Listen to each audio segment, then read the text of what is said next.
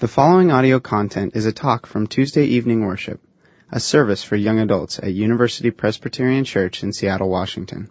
For more information, please visit our website at www.upc.org forward slash young adults. Welcome. Good to see you here tonight. We, uh, we are continuing on in a series on the life of David uh, that we are called uh, Running at Giants. And we're doing that uh, because David's life, as we have talked about over the last few weeks, is not a mistake-free life, not a pain-free life, not a rejection-free life, but a life that is that is lived tenaciously, running after God with everything He has. It, it is He demonstrates for us something of what happens when humanity comes alive at that place where the mess of our life interacts with God, interacts with heaven. Where heaven and earth come together. And a couple of weeks ago, we were looking at this great call. This call that goes beyond titles. The call that reaches out to the guy who was picked last on the team. We were challenged to be able to think beyond the things that we tend to put our, our security in, our identity in. To think about what it would mean for, to understand our call as coming to us individually from God. A God who looks not at outward appearances, but at the heart, which can be scary can be exciting, can be frustrating sometimes if it exposes that we've been running after the wrong things. Well, last week we took a look, uh, going a little bit deeper about what does it mean to live in the in-between times, and we see that David certainly was living. Uh, he had this great call. We read that the, the Spirit came on him in power, and then just not much happens he continues to, to kind of continue going on with, with taking care of sheep, really a lowly job, and then he goes on and, and uh, he goes into the service of the king, but really just as a servant. And we looked at what does it look like if we're going to think about what does it mean to thrive through the mess of life? What does it look like for us to, to live in the in-between times? Because what we do in that time is really important. Well, tonight we are going to look uh, at the most famous probably story of David, and one that speaks to us on what it means to live uh, in such a way in, in the mess in which we seize creatively and courageously opportunities that come before us and we move forward boldly in action. And so uh, we're going to take a look at the state, the uh, the story tonight of, of David and Goliath. Uh, probably one of the more famous stories uh, that is out there. And so I thought if we we'll just settle in. I hope you guys. I don't know if we have warm milk back there tonight, but I thought, hey, it is a well-known story, so we're going to read a little story tonight. All right? I read this with no every now and then, so we'll, we'll kind of settle on in. All right. Well, here we go, kids. I am not afraid is the name of this story. Once there was a king named Saul, and he had enemies who wanted to fight his army. David's older brothers were part of Saul's army. And they're pretty afraid, I think. Whoops. That's the wrong one. And that's probably my mistake. Right at the beginning. My bad, you guys. Well, we'll catch up to that, okay? Here's where we catch up to it. Jesse sent his son David to Saul's camp. David brought food to his brothers. Looks like he brought him a brought him a big uh, bowl of slop or something. I don't know. Hey guys, I brought you some mud. The enemy sent a giant named Goliath to Saul's camp, and Goliath said, "Choose a man to fight me. If he wins, we will serve you. If I win, you will be our slaves." But the boy David said, Hey, I'm not afraid. I'll fight this giant. and God will help me. So David took his sling and five smooth stones. He forgot his pants at home, but it's okay. Because he fought Goliath and David trusted in God and God let David win. Well, end of story. Well, that's a nice story, isn't it? Well, what are we supposed to do with this? I mean, those of us who, who grew up in the church, we knew this as a Bible story, and, and it is somehow, it's worked its way though into common culture, which is what's fascinating about the David and Goliath story. I mean, it is everywhere. I mean, it is through classical art, in pictures such as Caravaggio. I think we have one of those, that, that it has worked its way into our imaginations. It's worked its way into our, our common kind of vernacular, our, our, our language. Everybody knows about the David and Goliath story. I mean, we love it. It is something that it, we love a story in which the little guy beats the big guy, right? I mean, it might be a kid's story, but there is something about it. There's something about kids' stories that are just so, in some ways, so elemental. they capture something that is just so basic to us that it fires up our imagination. That perhaps the little guy can win over the big guy. And so we think about, we love to talk about little companies that battle big corporations and win. Little countries that battle big countries and win. I mean, our own, our own history has some of that as 13 beleaguered colonies beat back the British Empire. We love that. We beat back the giant. You know, it's, it's the whole Rocky series, kind of against all odds, right? We, we love that story. Those stories that keep popping up in movies, David and Goliath stories of one man or one woman that seemed to, to fight back and, and to, to beat the system, to beat the government, to, to one person that stands against all odds. We love that story. It fires our imagination. I was Googling, uh, you know, for David and Goliath stuff and just seeing what was out there. And this happened to be my favorite. I think might be yours too. Think about that. Ready to take on impossible odds, right? I mean, there's nothing better than the boldness that this story does for us. It fires our imaginations. Some of us, it is not particularly maybe particularly scriptural, but might even have anything to do with what we would find in the Bible. It's just something in us that we get excited about. But we're going to miss something if this is more than just, if this is nothing more than just us about rallying ourselves. If it is just about, I just sucked it up and I kind of, I beat the system and I won because what this story teaches us is that this is more than about confidence. It is about living courageously because of a vision that David had that went beyond himself. If there is anyone, and we'll get into this, if there is anyone who just exhibited just pure, raw kind of grit, it's Goliath. But Goliath doesn't win.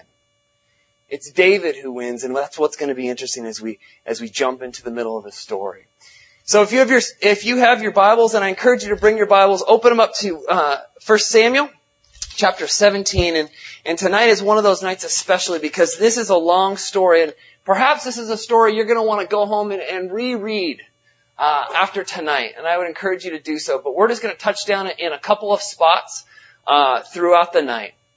Uh, but there's a, a, number of things that we read. First of all, we find that the we find that the armies of Israel and the armies of uh, the Philistines are battled up against one another. They're butted up against one another at the place called the Valley of Elah. And what's happened is this, is that the Philistines essentially have been beaten back a number of times. I mean, Saul and Jonathan, Jonathan is his son, have had a number of victories over the Philistines. And they have been beaten back, and for some reason, they have decided that they're ready to go at it again. And they're really, they're actually at a border of place. They're at the kind of the border of Israel and uh, and the Philistine territory. So whatever's going on, they have picked up lines and they're facing off to one another. And perhaps out of desperation, I don't know, the Philistines decide to come up with a bold move, and the bold move is this: we're going to send out a, a mighty, a mighty warrior, somebody who is for sure going to win, and we're going to challenge them to a one-on-one duel, duel, winner take all. Now, this is somewhat known in the ancient Near East. It wasn't particularly known in, in Israel. You don't even really see it in the Bible, except for a couple places outside of here. But they, this is their bold plan. We're going to throw out a warrior. And normally you kind of do smaller disputes over this kind of a thing. You don't want to hinge everything on one person, but they are so sure that Goliath, their great champion, could win. That they're on a losing streak and they think Goliath is going to turn them around. And so they throw Goliath out there to, in, a, in some ways, to throw down the gauntlet just to see if, in many ways, they can intimidate the Israelite army to back off. We read the description of Goliath beginning in verse 4. We read a champion named Goliath who was from Gath, came out of the Philistine camp. He was over nine feet tall. He had a bronze helmet on his head and he wore a coat of uh, scale armor of bronze weighing 5,000 shekels. On his legs he wore bronze greaves, and a bronze javelin was slung on his back. His spear shaft was like a weaver's rod, and its iron point weighed 600 shekels. His shield bearer went ahead of him. Now Goliath stood and he shouted at the ranks of Israel, Why do you come out to line up for battle? Am I not a Philistine? Are you not the servants of Saul? Choose a man and have him come down to me. If he is able to fight and kill me, we will become your subjects, but if I overcome him and kill him, you will become our subjects and serve us. Then the Philistine said, This day I defy the ranks of Israel. Give me a man and let us fight each other. On hearing the Philistines' word, Saul and the Israelites were dismayed and they were terrified. Well, standing before Israel and Saul stands a brutality that it screams out at them. I mean, let's think, take a look at Goliath. I mean, as they are looking out at this man, they are presented really with, with a challenge, and a challenge that says you have no choice and you have no chance.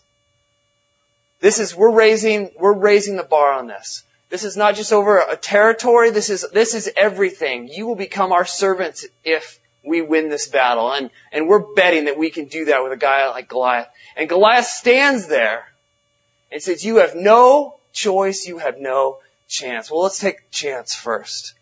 We're told that his size is impressive. That whatever the exact height of this guy is, he was a huge dude, and by pure strength alone, he would be able to win. He was head and shoulders above anybody, and sometimes there's some debate on exactly how tall he was, but the point is the guy's huge and he's impressive. And just looking at him, you know, there's no way I could win. But not only that, he's over armored. And, and here's what's interesting. As you look into Old Testament narratives, pick up on stuff. And this is the kind of stuff you should pick up on. When, when uh, the text goes into great description on something, and he goes into great description on the armor of Saul. I mean, they're so sparse in some other places. I mean, there's so much information that often we want to know as we're, as we're getting into these stories, as you're looking into Genesis and Exodus and throughout the Old Testament narratives. There's so much we want to know, and yet sometimes the writers will hang out, they'll stop, they'll, they'll, they'll tell you a bunch of information, and when they do that, you need to pick up, why are they telling me this? Why do I need to know exactly how much his armor weighed, about how big it was, about everything he had. We never hear that information anywhere else.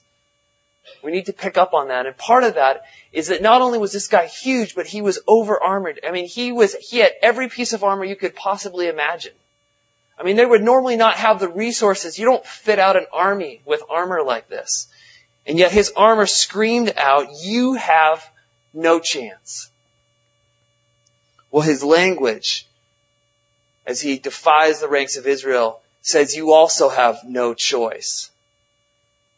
Goliath comes out standing, impo- imposing, and he shouts to the ranks of Israel, why don't you come out and line up for battle? Am I not a Philistine and are you not the servants of Saul? I defy the ranks of Israel. Give me a man to fight the others. And this goes on day after day after day. I mean, can you imagine you're looking at somebody, you're going, there's no way I could beat this. There's no way that I could beat this guy. No way that any one guy in the, in the Israelite army could beat this guy. And then he taunts you and he says, what did you just come out here to pick flowers?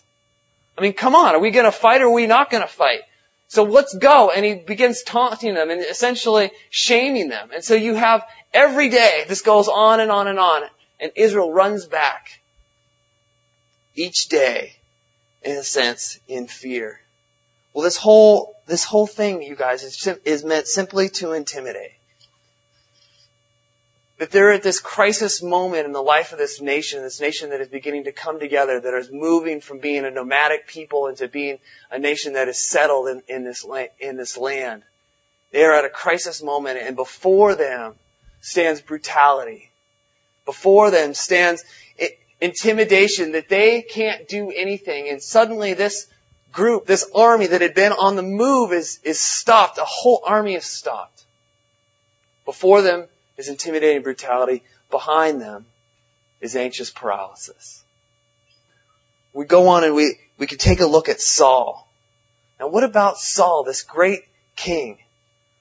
This great king that actually should be the guy to take on Goliath if we, Earlier on, we read in the story that Saul is, is at least a head taller than everyone else. He stands out. He's bigger than any, anyone else. He looks imposing. He looks to be the guy that would have the strength to take this on. And yet there is this quiet desperation about our leader. What's, what's he doing? He's sitting there and, and we can see that it gets more and more desperate because he begins to come up with any, anything possible Anything possible I can give away to get someone to, to fight Goliath. I'll, I'll give great wealth. I'll give you position. You can be my son-in-law. I'll, I'll give you tax-free living. I mean, you know he's desperate, right? When it's lifetime taxes for free. Right? Governments don't tend to want to do that. A lifetime of no taxes. And yet Saul, nobody takes him up on there, and Saul is just sitting there in anxious ineptitude in a lot of ways. Every day watching his army flee. Well, what about the brothers? What about these great brothers we, we met in the very beginning of this, this whole series? This, the great Eliab, this strong and huge man. Well, his, David's dad, Jesse, sent David with supplies from the fields out, out to go see what his brothers were doing, assuming that his brothers would be fighting. And yet, can you imagine what would happen when David shows up and they're just standing there? And if they're doing anything, they're, they're running away. Not only that, as David begins to ask questions, their lack of courage is exposed. In fact, they're outraged. Because you have David beginning to ask questions around and day after day, he is only bringing out their shame. Day after day, Goliath is, is showing them to, to be people who have no courage.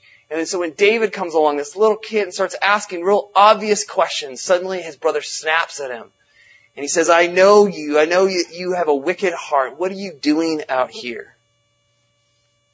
You guys ever been in those situations when you start, something seems to be wrong and you kind of innocently walk into something, you start asking those questions and pretty soon you have people snapping at you?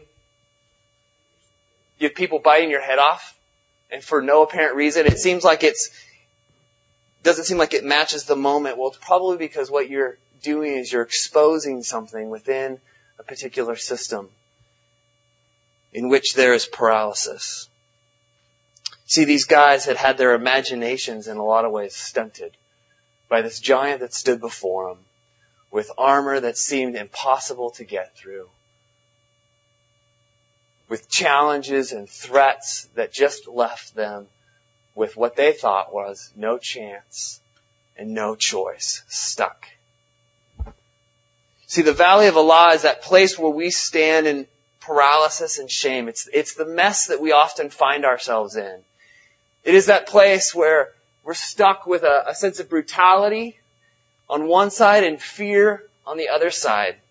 Anyone, everyone ever watch 24? Anybody? 24? Anybody? A few people? I love 24 and then I hate it and then I love it and then I hate it. Goes back and forth.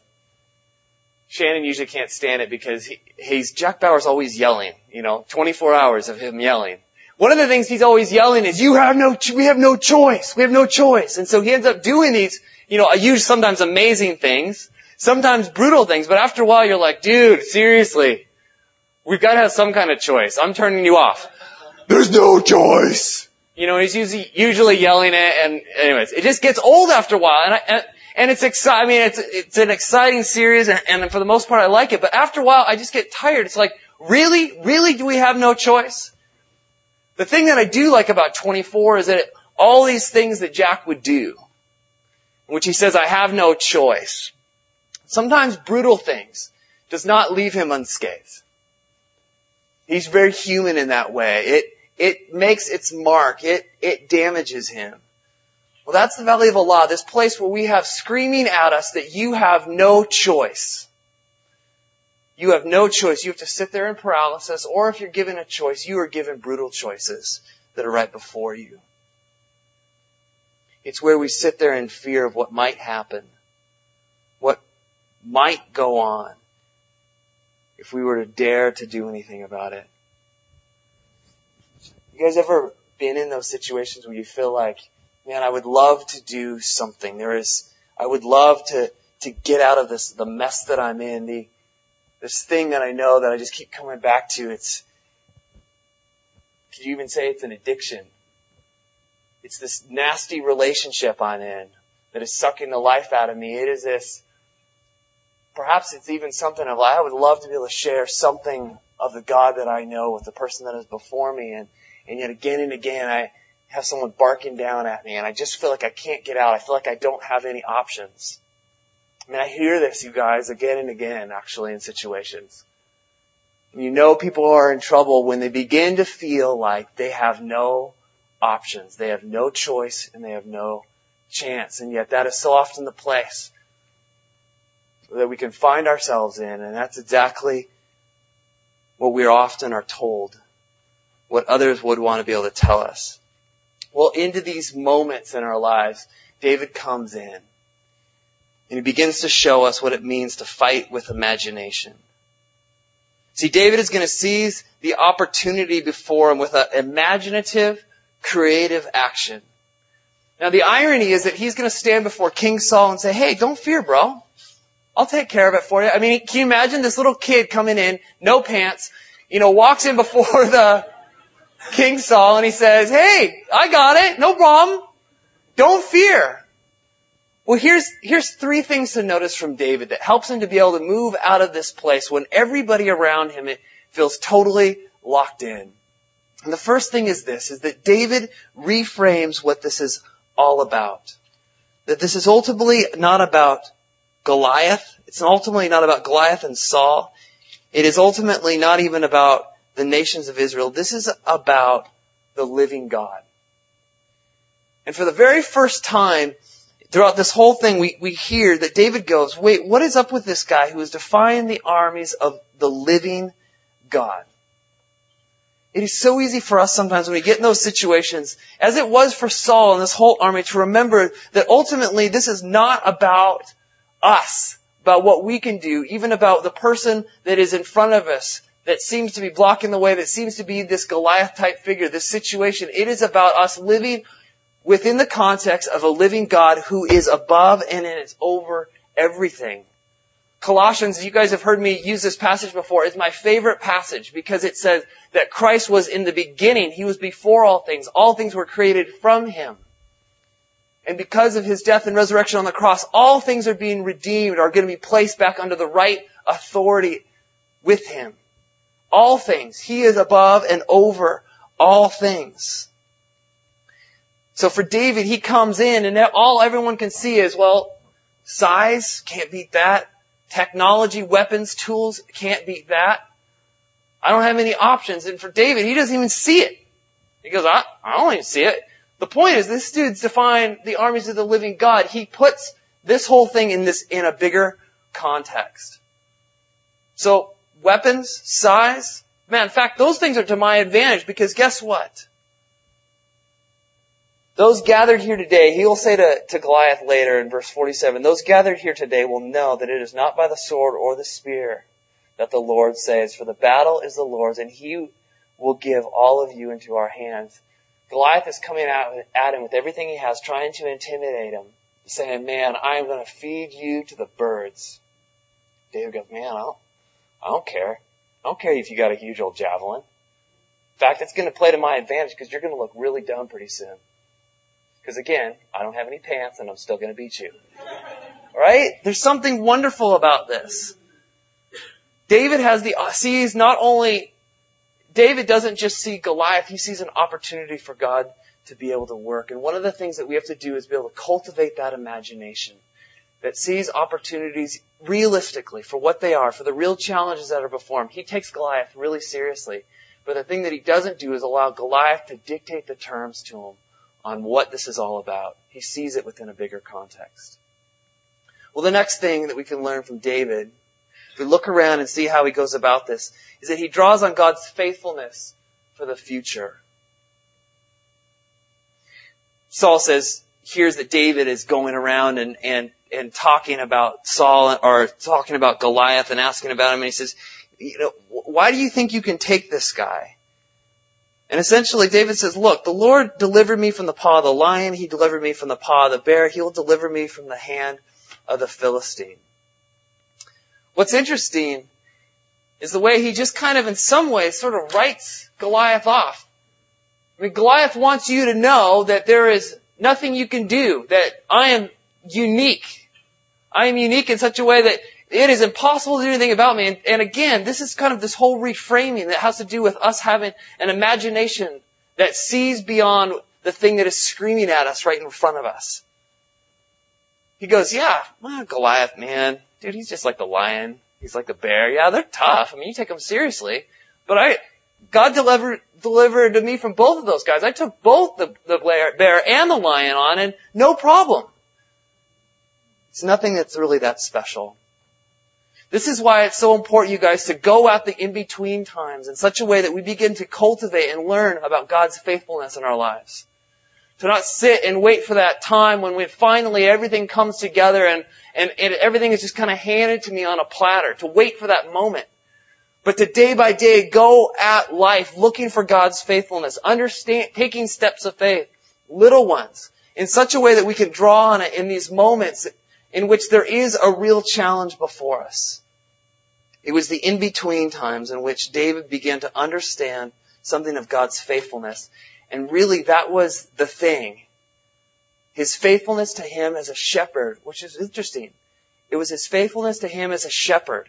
This thing that he didn't necessarily want to do that is going to help him to reframe this whole, this whole situation with Goliath. All the military training that everybody else had didn't do them a bit of good, but it was a shepherd boy who takes care of sheep who actually was able to say, you know what, I can draw on some experience. Dude, this is no big deal. This is just like something I experienced. Isn't that interesting? There's stuff in our lives, you guys, as we go about day by day, seeking to be faithful and then looking for God's faithfulness in our lives that we will be able to bring into those moments. Those crisis moments where we are called to step forward in creative and courageous action in which we will be able to draw upon in a way that nobody would ever would have thought would be useful. Well, the last thing is this, is that David uses the tools that God has given him. He, he does it in a way that is authentic to the, to who he is. See, Saul, he somehow, I don't, it shows the point of his desperation that he actually lets David do this. I mean, it's amazing. But he says, alright, at least do this. I'm gonna, I'm gonna put my armor on you. We read in verse 38, Saul dressed David in his own tunic. He put on a coat of armor on him and a bronze helmet on his head. David fastened on the sword over the tunic and tried walking around because he was not used to them. Then he responded, I cannot go in these, he said, because I am not used to them. So he took them off. Then he took his staff in his hand and chose five smooth stones from the stream.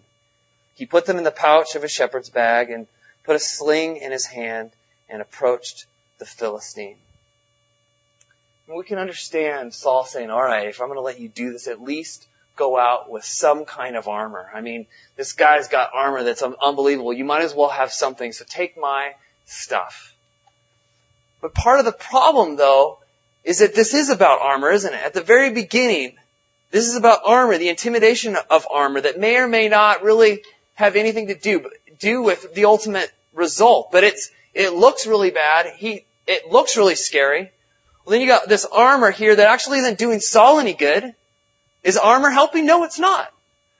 Armor's not doing a, anything. In fact, David's not even going to go at Goliath with a sword. In fact, it's the armor, it's the sword of Goliath that looks so intimidating that David will ultimately use. Armor is not the issue. And yet so often, for us, we feel like, man, if I, I have to get that thing, I have to, I need tools that are outside of what I understand because that's where I'm going to get power. But David, in some ways, one of his, probably his most courageous thing he did that day was to say, you know what? And I love it because he tries it on, he tries to move around, he goes, you know what? Thanks, but no thanks. I just can't do this. These aren't the tools that I'm gonna, I'm gonna win with. I, I can't use your stuff. I know that you think that I should, but I can't borrow your stuff. I can't borrow your tools. Man, I can't borrow your faith for that matter. I have to go with who I am and who God has made me to be. And David isn't careless. Man, he goes and he picks out carefully those smooth stones. That is just the thing that he knows how to use. It's just the tools that he has that he is going to be able to leverage and it's ultimately going to be those tools in which he is going to be able to have victory over this particular moment. In fact, it's interesting. It's, it's again, it's the tools, it's his experience as a shepherd that allows him to put Goliath in a context that makes him average. Nothing special. In fact, it's his tools as a shepherd with this sling that is actually going to make all of that armor totally worthless. Interesting, isn't it? It's the stuff that you guys are developing right now. It's not things that you need to acquire that don't make sense for you. that someone tells you you have to have. It's the, the skills and abilities that God has created in you that you need to develop, that you need to grow in. Those are the things that you will then need to leverage later, not something, not a technique, not stuff that you need to acquire that somehow is going to allow you to tackle the challenges that are going to come before you. It is the gifts, it is the abilities that God has built into you that you need to cultivate. And then you need to be brave enough to say, I'm going to go with these, the things that is authentic for what I have. It's this kind of, we kind of come to this wonderful moment where you, you have these, it's, you can imagine if, if you will, just imagine with me that it's dark Maybe there's fires burning. You can imagine two armies on either side facing off one another. Both of them look vicious. And then you have this little shepherd boy that kind of comes down into the middle of this valley and is standing there, seemingly naked, seemingly stripped down. He has nothing really to indicate that he is going to win anything. And yet he is the one person out there who is the most courageous. He is the one person out there who is going to move beyond being paralyzed, giving into fear. He is the one person who actually sees what is going on. It's his imagination and his vision that allows him to see beyond the intimidation that Goliath has. It is the faithfulness of a God that he knows that is going to allow him to, to be able to have hope for the future it is the tools that God has given him, even as a little shepherd, that is going to be all that he is going to need. So you guys, it's a simple story. It's a kid's story. And yet I think it is a story that calls us to step out in action, whatever that is. Now, we're not going to necessarily have this moment in which we're going to be, you know, slinging rocks at giants. At least I hope you don't. I'm guessing I won't. And yet there's going to be moments for us to be able to step out on faith. David wasn't looking to be a hero. He just was delivering supplies. That's what's interesting. He wasn't, he didn't come out in battle. He didn't go out to prove himself. He was just being faithful in what he was supposed to do that day. And yet there was a moment that came up for him to be able to take bold and creative action he was provided with an opportunity. And the thing that is interesting about David is that he ran with that opportunity. So what are the opportunities that we have? See, this doesn't have to be this huge moment. Sometimes we, wait for this great moment, but it's simply the oppor- what is the opportunity that you have that is before you? To stand for truth, to take on a coworker, who you're in conflict with, to be able to move out of a bad relationship, to be able to move from a place in which you feel like there's a, a sin, there is an addiction that tells you that you have no chance to move out from it. What is the, the bold action that is before us? That may be big. It's simply that thing that is, we're not looking for it. It's just that thing that is right in front of us. I don't know if it, it's joining a small group, which sometimes feels like a huge deal. When we think about what does it mean to be vulnerable, I, I want that. I long for it, and yet it feels like it's too much to do. There are so many different things on a day-to-day basis in which we can cultivate that kind of creative and courageous action to take those steps. When we do that, we're able to then move into those bigger things in which God might be calling us to do something big in this world. When we think about things like up there talking about the slave trade is worse than ever. The economy is crashing. I mean, there are natural disasters that are happening all over the place. God is calling us to step into these moments at certain times. And so the question is, can we cultivate the kind of character that is going to allow us to, to step boldly into that, in that moment in which God gives us that opportunity. You guys, I hope that can be true. I hope we can be people who can move beyond the domination of the immediate. Because when we do, when we take those bold steps, as small as they might be, we're going to inspire others to do the same. I mean, you can think about throughout history, it is those who have taken that bold step. I've talked with Tim actually about this in, in small ways, even around the church, even around the church, as we take bold steps, as we feel led, as we step into that, as we're able to, to put ourselves in a bigger context than just what is going on with me. That when we do that, we begin to open up new opportunities for other people to be able to say, wait a second, maybe there's another way to go at the conflict that is in front of me. I just keep battling my head against the wall, but maybe there's a different way to do this. Maybe you don't have to get stuck in this situation. I saw, I saw him do it. I, I saw her move it. She seemed to be able to handle things in a different way. She seemed to be able to get free in a way that I long to get free at. And when we do that, we begin to point to something that is different. We begin to point to a power that is different, a God who is bigger and whose love is vast. And so you guys, it is time for us to do that. I hope this can be a place where we can cultivate that.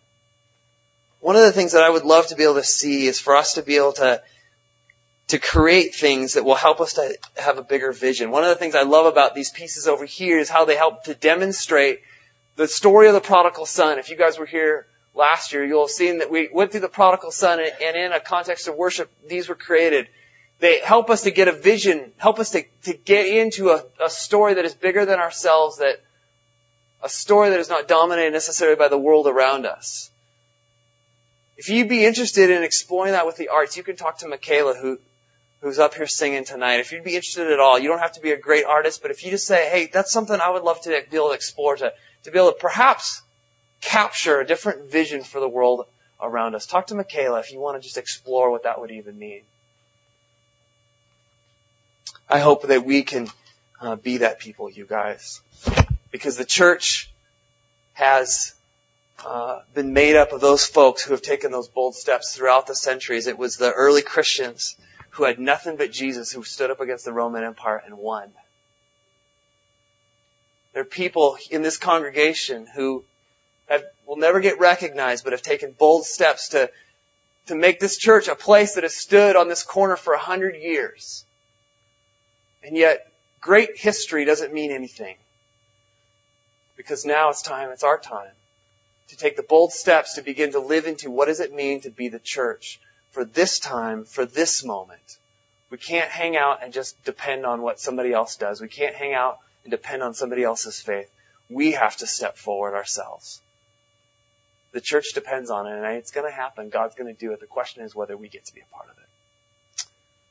So let's pray. I'm going to ask Tim to come up and, and the question I have for us before we head to the table is simply to say, what is that thing that God might be laying on your heart?